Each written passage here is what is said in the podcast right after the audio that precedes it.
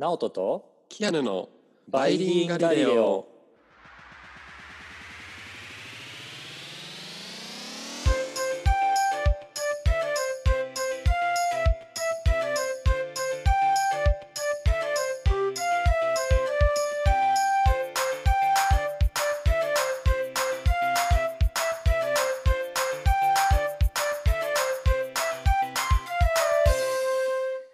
このポッドキャストは海外と日本にバックグラウンドを持つ私、ナオトとキアヌが科学について英語と日本語でお話しするポッドキャストです。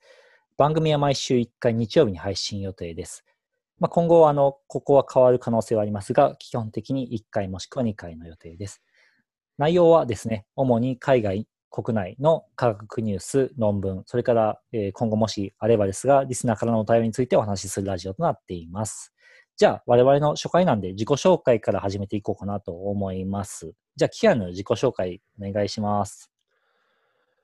はい、えーはじめまして、テイラー・キアヌと言います、えー日本人の母とアメリカ人の父を持っています。ハーフなんですけど、えっと、大学行くまで、高校までですね、えっと、日本にいまして、で、大学から、えーオレゴン州立大学で環境学を勉強して、え1年間、環境系の NGO でインターンした後、今は東京大学の大学院で、えー地球惑星科学専攻に所属して気候変動に関する研究をしています。すごいね、めっちゃ。面接みたいやん。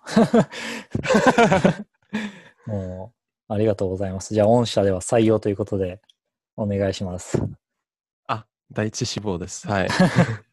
じゃあ、えっ、と、まあ、僕も簡単に自己紹介します。私、ナオトと言います。えっ、と、日本の、えー大学で博士号を取りまして、えーまあ、その後ですね、同じオレゴン州立大学というところで研究職を、ポスドクをしてました。で、まあ、そこで、あの、キアヌと出会ってという感じです。で、まあ、ポスドクはまあ長いことしてましたが、今はまあコロナの関係もあり、まあ、えー日本に帰ってきて、日本で、えーいろいろ活動しているという感じです。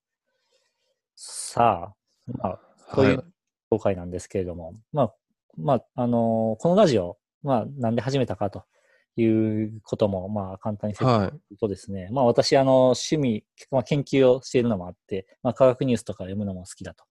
で、実は昔からラジオ、すごい好きで、ですね。えしその話したことあったっけ？忘れたけど、ラジオ僕、中学生ぐらいから聞いててて、で、あそうなんですか。そうそう。まあ、日本の、日本の、当然日本にずっといたから日本なんやけど、で日本のラジオずっと聞いてて、で、まあ、ちょっとラジオの、ラジオの話す人にすごい憧れがあるで、僕は、そう、一回ラジオやってみたいなというので、まあ、ちょっとこういうポッドキャストをやってみてるという感じなんですけど、キアノはラジオとかどう聞いたりする？いやー、アメリカで、あの、音楽聴くために結構車のラジオつけてましたけど、あんまりラジオっていうラジオは聞かないですね。ああ、そうなんや。ポッドキャストとかは？ポッドキャストも、あのあ、たまになんか自分が興味あるトピックがあったりしたら聞くんですけど、結構、やっぱりニュースとかは直接映像とかで、まあ、YouTube も含めて見る感じなんですよね。うーん、そうなんじゃあもうラジオはあんま聞かへん感じだね。なんか、むしろラジオって、あの、スマホで聞けるんですか？っていう。え？聞けるよ。いや、もう今、今はもう Spotify でも聞けるし、あの、ポッドキャストとか Apple ポッドキャストとかも聞けるし、なんだろう。あと、まあ YouTube でさ、ラジオみたいなのも最近あるし。ああ、なライブ放送のとかありますよね。そうそうそう。なんでもあ、あと日本だとさ、ラジコっていうので、あの、なんだろう、地域の、ラジオってさ、自分の住んでる地域のさ、あの、放送を、なんか AM とか FM とかで聞くしか、昔はできひんかったんやけど、ラジコっていうサービスは、まあ、有料なんやけど、お金払えば、日本全国のラジオも聞けたりするよ。月300円か400円だったと思うけど。あ、いいですね。そうそう、僕も、あの、お金払ってプレミアム会員でいろいろ聞いてるし、結構便利。まあ、でも、だからじゃあ、ラジオ、どういう人を聞きたい、聞きたいかっていうのをさ、探すのがまたちょっとあれなんやけど。はいそうそう。でも、まあ、ラジオは僕もすごい昔から好きで、そう。まあ、キアノも、あの、ね、ぜひ聞いてみてもいいと思うし、まあ、むしろ、もしくは聞かないで、まあ、全く自分路線のラジオみたいな、この番組でやっていくっていうのは、すごいいいと思うな。そう。もう、路線から外れまくるラジそうオみたいうな。そそう。こんなラジオ聞いたことないみたいな。っていうの。確かに固定概念がない分、もしかしたら斬新なものができるかもしれないですね。そうそう。だってラジオっていう概念がさ、キアノはもうなないわけで生まれてきたわけやからね。いいんじゃない？そう。そうそうで。特にさ、リモートワークとか最近コロナでさ、多いからさ、もうラジオとか、会社のオフィスだと、あの、やっぱりさ、ずっとイヤホンつけてラジオ聞いておくってわけにもいかないけど、いかへんけど、あの、はい。今時とかやとさ、もう家にずっといるしさ、周りの人にも気兼ねないから、ずっとラジオかけっぱなしにしたりとか、音楽かけたりとか、僕はしちゃうかな。ああ、今の時代だからこそ、むしろ聞くようになったみたいな。そう、そう。いや、まあ、昔から聞いてたけど、本当にもうずっとラジオ聞いてたんやけど、でもまあ、より聞きやすくはなったんじゃない？みんなも含めて。確かになりましたね。そうそうそう。っていう狙いもあって、ちょっと、あの、あと科学ニュースが好きっていうのもあって、ちょっと科学とラジオと合わせたのをやってみたいなと、このラジオでやってみたいなと思っています。いいですね。いや、そうそう楽しみです。めっちゃ。将来的にはね、やっぱ僕も研究職しているのもあるからさ、ゲストでさ、あの、研究者呼んだりとか、あと友達はい呼んだりとか、なんで、まあ、しても、するのもいいかなとは考えてるよ。いいですね。いや、楽しみです。そうそうそう。キアノはリモートワークで、もうずっとリモートワーク？ほぼほぼですね、研究とかで、まあ、週1のペースでキャンパスに行くことはあるんですけど、もう、ましてや授業とか大人数が集まるセミナーはもう全部ズームですね。うーん。え、今は大学院やんね。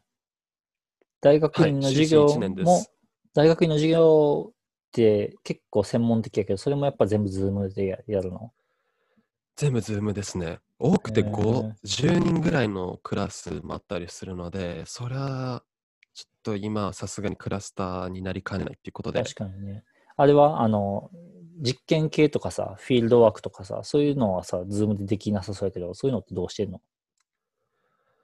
あのあ僕の分野的に外に出ることはあんまりてかほぼほぼないので研究って言ったらもうもはやパソコンに向かうみたいな感じなんですよへえ、そうなのでそうすると結構あの VPN につなげたらもう大学にいてもそこまで環境が変わらないというか、そうね。論文も読めちゃうもんね。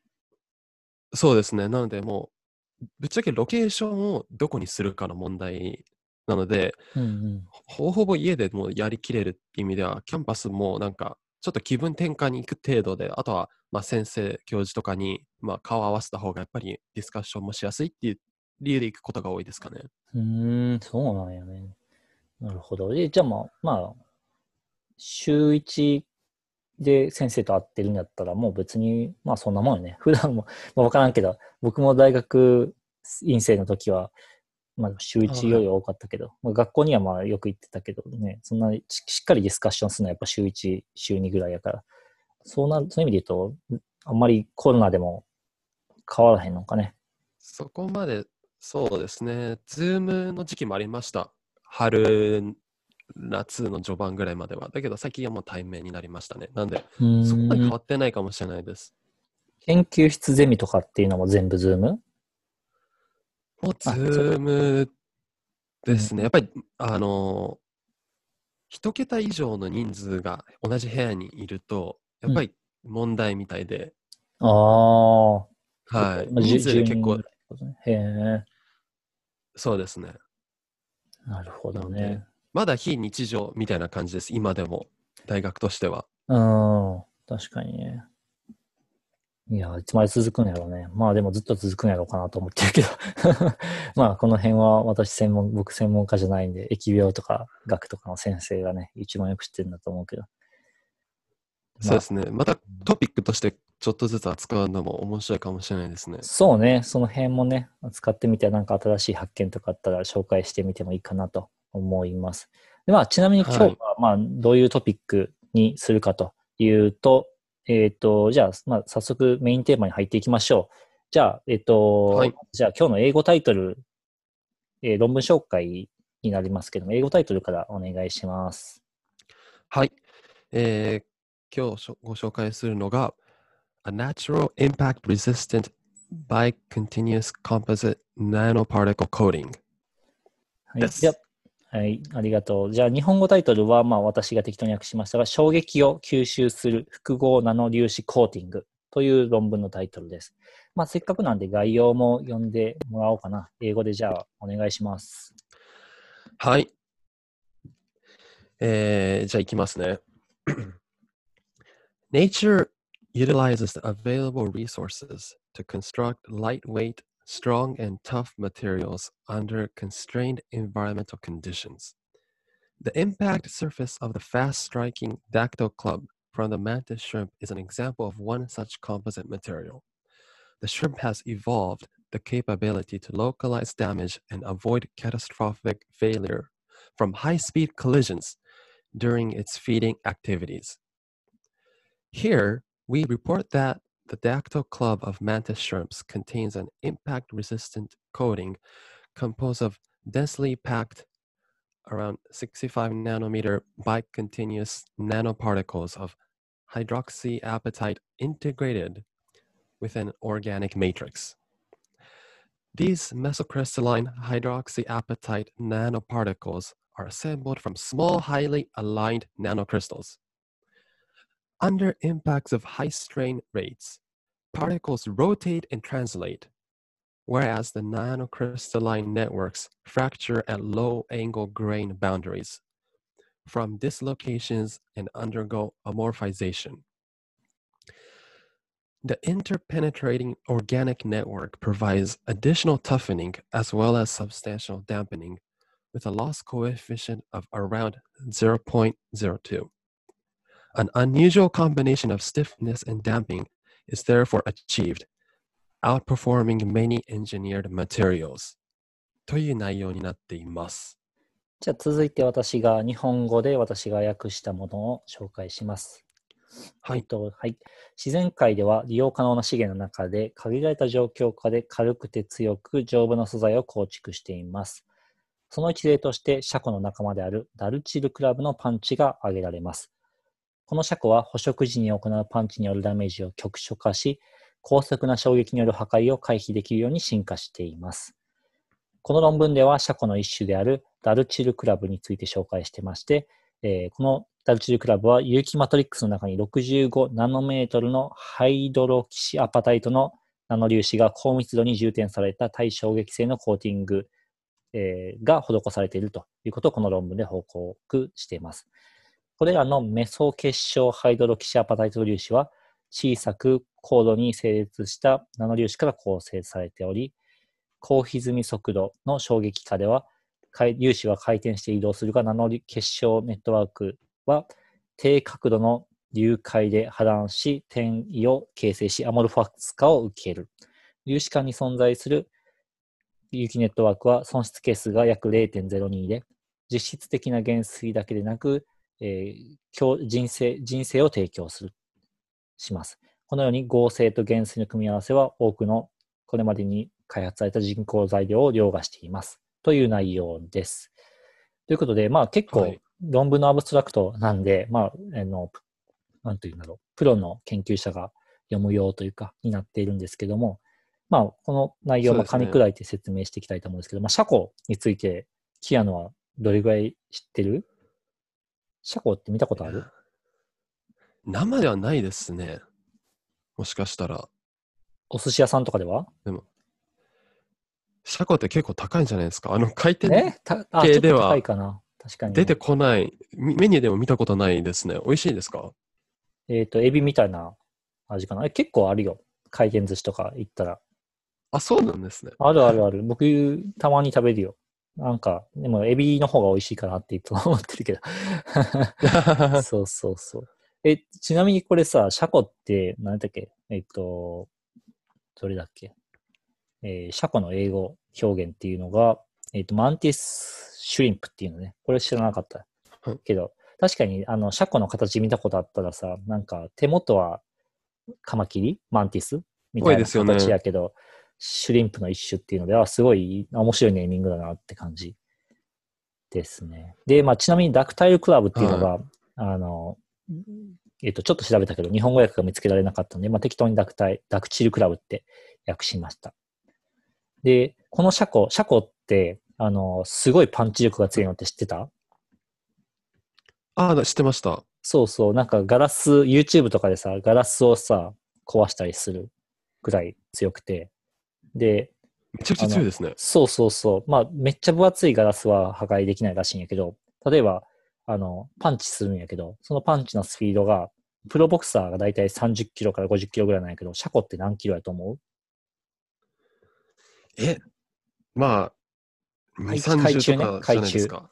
ああ、2、30、80キロ超えらしいよ。マジですか？そうそうそう。水の中で？そうそう、水の中で。だから、もともとは、あの、なんか、なんていうの、えっ、と、貝とかを食べるためにパンチひたすらして、かあの、貝とかの殻、あとまあカニとかの殻を破って中身食べるみたいなことをしてるんやって。あと魚も攻撃したりとかするみたい。ああ、そうやって進化してきたんですね。そうそう、すごくないよ。海中で80キロ、80キロ、時速80キロか。って人間じゃ出されないもんね。まあ、プロボクサーでさ、プロボクサーで陸上で30から50キロだから。ね。そう。っていう車庫がいて、で、はいまあ、な既存の研究で、まあ、すでに分かっているのは、車庫が、あの、どうやってこんな速いパンチしてるのかっていうのはもうすでに分かってたんやって。うんうんうん。そうそう。で、まあ、それはどうやってたかっていうと、あの、まあ、弓矢と同じ原理で、すごい、あの、このさ、カマキリみたいな腕あるやん。これを、はい。思いっきりこの、ため、なんていうの、えっ、と、弓矢の要領でこう、引っ張って、それをパン、あの、急に緩める。でそうするあと、ーすごいスピードが出て、あの、パンチできてっていうことは分かってたんやって。もうすでに、はい。もともとの研究で。で、じゃあ、だけど、あの、このアメリカカリフォルニア大の研究が、何がすごかったかっていうと、あの、じゃあ、そんなパンチしたらさ、あの、自分の手も傷つくやんか、と。いうのを、じゃあどうやって防いでたのって。そういう研究なんやって。なるほど。興味深いですね。そう。で、まあじゃあ、落ち、落ちというか、まあじゃあその研究の結論を言うと、実は車庫の、車庫を拳に、あの、そのボクサーがしてるみたいなサポーターを持ってましたということが分かった。そう、まさにプロボクサーっていう感じで。そう。で、しかも、もっとすごいのは、まあ普通のプロボクサーよりすごいのは、拳をまあナノ粒子、すごいちっちゃい、えっ、と、さっき論文にも書いてあったけど、何ナノメートル、はい65ナノメートルのナノ粒子でコーティングしてますと。なるほど。それがもう、こう、グローブに役割をしてたっていうことですよね。そうそうそうそう。そうなんですよ。で、まあ、じゃあどうして分かったかっていうと、あの、まあ、どういう構造をしているかっていうのを調べるために、まあ、まず顕微鏡で見ましょうというので、このデビッド・キサイラス教授っていう人が、まあ、主任研究員らしいんだけど、彼らのグループは、えっと、透過型顕微鏡、電子顕微鏡っていうのと、原子間力顕微鏡っていう2種類の顕微鏡を使って、まあ、調べてみたということらしい、らしくて、えっと、ちなみに前者っていうのは、はい。電子をこう、対象物に当てることで、対象をなんか透かして見ることができるというもので、後者は、うんえっ、と、まあ、ちょっと僕私は専門家じゃないんでわからないけど、対象をなんか専用の針みたいなのでなぞることで、表面の凸凹を観察しますと。原子、原子レベルのサイズで凸凹がわかりますよっていう、そういう顕微鏡なんやって。ああ、なるほど。えっと、まあ、すっげえ顕微鏡がうん。あの、Transmission Electron Microscope、TEM。あ、そうそうそうでそう。うん。後者後者が Atom Atomic Force Microscope、AFM って意味そうそうですね。。そう、そういうのらしいよ。全く知らんけど。そう、すごい。で、でそれを見たら、表面の凸凹を見ましたと。そしたら、車庫の拳になんとすっげえちっちゃい粒子があったじゃないか、という研う究んなんよね。で、あの、人間ってさ、その自然界のものを参考にして、なんか新しい技術開発っていうのをずっとしてきた歴史があるわけやん。ああ、そうですよね。飛行機とか、飛行機もそうね。新幹線も多分そうね、空気の抵抗とか、あとなんか有名なところだと、例えばコウモリとか、コウモリってレーダーであの意思疎通とかするんやけど、でコウモリがどうやって意思疎通してるのかっていうので、えっ、と、レーダー通信とかが発明されたりとかもしてるみたいだから、まあ基本的に人類っていうのは、そういう自然界の、なんだろう、すごい構造っていうのを見て、あ、これ、我々もできんじゃね？みたいなんで、開発、あの、し新しい発明をしていったっていう歴史があるので、まあ今回のこれもなんか使えるかもしれないよね。応用できそうですよね。そうそう。で、そう、もうちょっとさっきの話、細かく言うと、まあ、ナノ粒子がいっぱいあって、で一個一個のナノ粒子ナノ粒子っていうのはいうのはすごいちっちゃい65ナノメートルのもので、はいで、面白いのは、柔らかい構造と硬い構造を、あの、なんていうの？えっと、ランダムじゃないけど、こう、あんまり整列してない感じ？ああ、はい。もう、ランダムにって言っていいのかな？で、それで、ひあの、バラバラに、その、配列してるんやって。バラバラなんですね。なんか綺麗にこう結晶みたいに並んでそうなイメージですけど。そうなんやって、そこがすごいことらしくて、あの、えっと、あの、その構造に対して、なんかその、なんだろう、外力を加えると、まあ、結晶構造が、まあ、なく、なくなると。でもその代わりう、んまあ、結晶構造はもともとないんやけど、えっと、ごめんごめん、間違えた。えっと、そのナノ粒子の結合が壊れて、クッションみたいな形で、硬いところと柔らかいところがぐちゃって、なんていうの、変形するんやって、マシュマロみたいに。ああ、はい。あ、本当にだから、なんだろう、エアバッグみたいな感じよね。確かに。それで外力がなくなると、このマシュマロがまた元に戻るっていう、ちょっと謎な構造をしてるらしくて。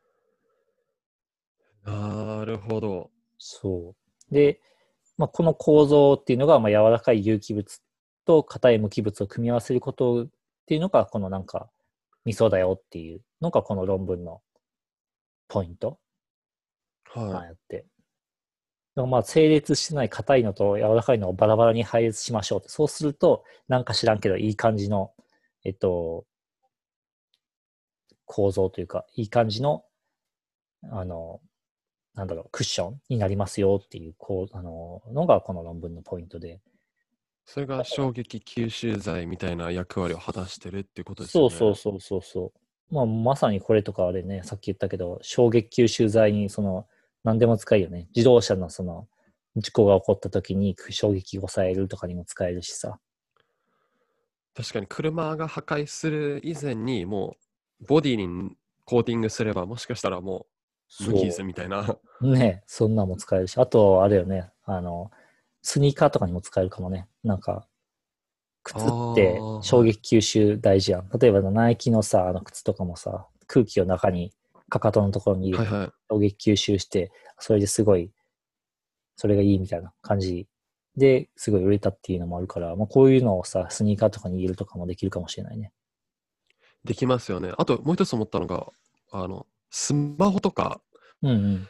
それこそケースがなくてももう生身の状態で気軽に持ち歩けるみたいな、落としても大丈夫。ああ、確かにいいね。だってスマホって今カッチカチやけどさ、実はカッチカチじゃなくてカッチカチと柔らかいの組み合わせの方が大事っていうことやもんね。すそうね。確かに。それは面白いかも。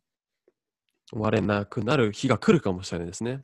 そうわ、うん。あの、そうね。ガラス表面にこれでコーティングしてみたいな。でもなんか、どうなんやろ触った感じは柔らかいのかな シャコの手とか触ったことないもんね。ねですね。シャコの手なんか触ったらなんかパンチで指折られそうやから触ったことないけど。実はふわふわやったりするのかな？なんか、だったら気持ち悪いけどね、スマホ触ってふわふわだったら。なんかこう、ジェルのあの、シリコンみたいなわかんないですけど、そういう素材だったらちょっと違和感ありますね。そうそうそうそう。っていう、そう。というのも使えるらしいよ。まあ、あとなんかあるよね。あとな、このいろいろんな記事にも書いてあるけど、防弾チョッキとか、あとはなんだろう、ヘルメットとかにも使えるって書いてあるね。あーあー、それもいいですね。うん。っていうので、まあ、これだからもう完全に新しいマテリアルの、なんだろう、一種としてこれから広まっていくでしょうっていう、そういう論文です。いや、面白そうです。これからの新しい技術がどう変わっていくか。ですね。っていう、はい、のがはい今日の論文です。はい。はい。で、えっ、と、まあじゃあ、あ はい。まあじゃあ、これで今日はエンディングということになるかなと思います。えっ、と、お知らせ、じゃあ、キアヌ、お願いします。はい。えーこのラジオではですね、あの、まあ、リスナーのさんたちに、あの、科学に関する質問や相談を募集しています。で、質問、相談がある方は、ツイッターで、バイリンガリレオと検索していただければアカウントが見つかりますので、えー DM でぜひ、いろいろと DM 飛ばしてください。お願いします。はい、ありがとうございます。ということで、えっ、と、今日は以上になります。じゃあ、また来週。バイバイ。